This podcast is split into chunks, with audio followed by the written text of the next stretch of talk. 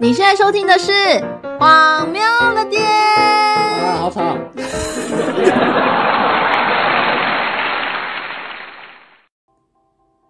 ！Hello， 大家好，我是佩锦。今天这个单元叫做“荒谬日常爆你知”。哎呦，这个名字是我刚刚取的啦。这个小单元其实是因为我本人呢会有一些比较。行为我自己觉得很日常很普通的行为，但是我的周遭的亲朋好友知道之后都会跟我频频摇头，并且跟我说汤哦，不要再这样子哦，不要再做这种奇怪的事情。我这个单元就是收录我这些小行为，那录下来呢是因为我觉得大家听听可以评评理，其实并不奇怪，而且或许你跟我有一样的习惯或行为，跟我有一样习惯的荒友们，拜托请留言私讯我，告诉我真的不孤单，我并不奇怪。那今天第一个呢，我的一个荒谬日常报你知，我要报告的我的小行为，我的日常其实是上集那个月老特辑那个奇女子的故事让我启发的，因为我就想说她在姻缘上面很努力的去拜月老，那我自己有没有在这个求姻缘啊、求桃花有什么特别的努力吗？我就想了一下，我真的比较少拜实体的月老，但是我有一阵子非常疯狂迷恋做心理测验以及线上求签。那这个部分大家都说，你们也有嘛，对不对？这哪里奇怪？但是通常一般人是测完就好，我跟你说 ，no， 千万不能单纯只有测而已哦。一定要截图保存下来。我测验完之后，我测验完之后，每一个心理测验，我测验完，我就把它截图放进我的专属的资料夹，在桌面上，我把它取为叫“爱情灵不灵”的资料夹。我跟你说，你一定问我说，为什么要存下来？因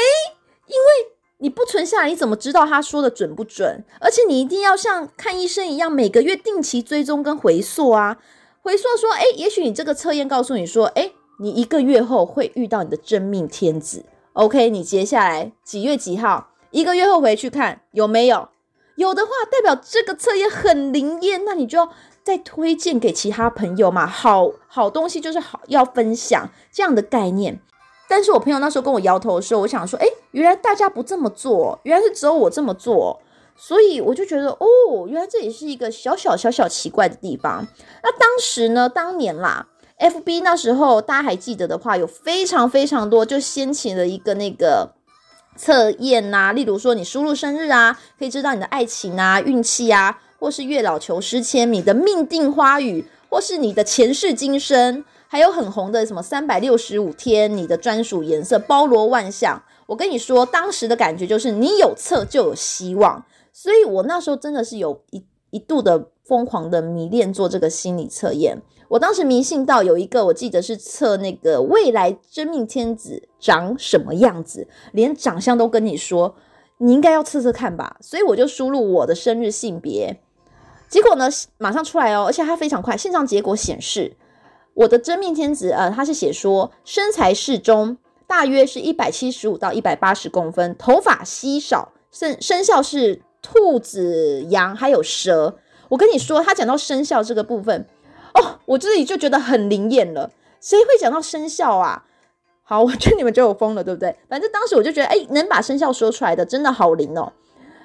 但当然是没有啊，这结局当然是没有什么，这怎么会有？的确是有碰到生肖兔跟羊跟蛇，但是就是八竿子都打不着嘛。然后我大概这个疯狂的行为大概就收集了大概有6个多月哦。就是实验结果跟各位报告一下，就该来的桃花呢都没有来，然后交往的人呢也不是属于那个生肖，所以我后来就在半年之后我就自己结案了，我就说FB 的心理测验真的都不准，但是有一个测验真的很准，我现在给它第一名。这个不算是 FB 上面的心理测验，它是一个真的是有世界著名的心理学家设计的心理测验。那个测验呢，一打开你去搜寻叫一生不可错过的心理测验，看你是怎样一个人。我跟你说，这个真的很准。它是让你想象你自己身处在一片大森林，然后你向前走会看到一个很旧的小屋，然后接下来你想的就是你要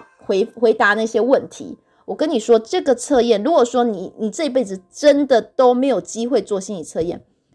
拜托你去做这个，或是你人生失去了方向，你想知道你是什么样的人，拜托去做这个，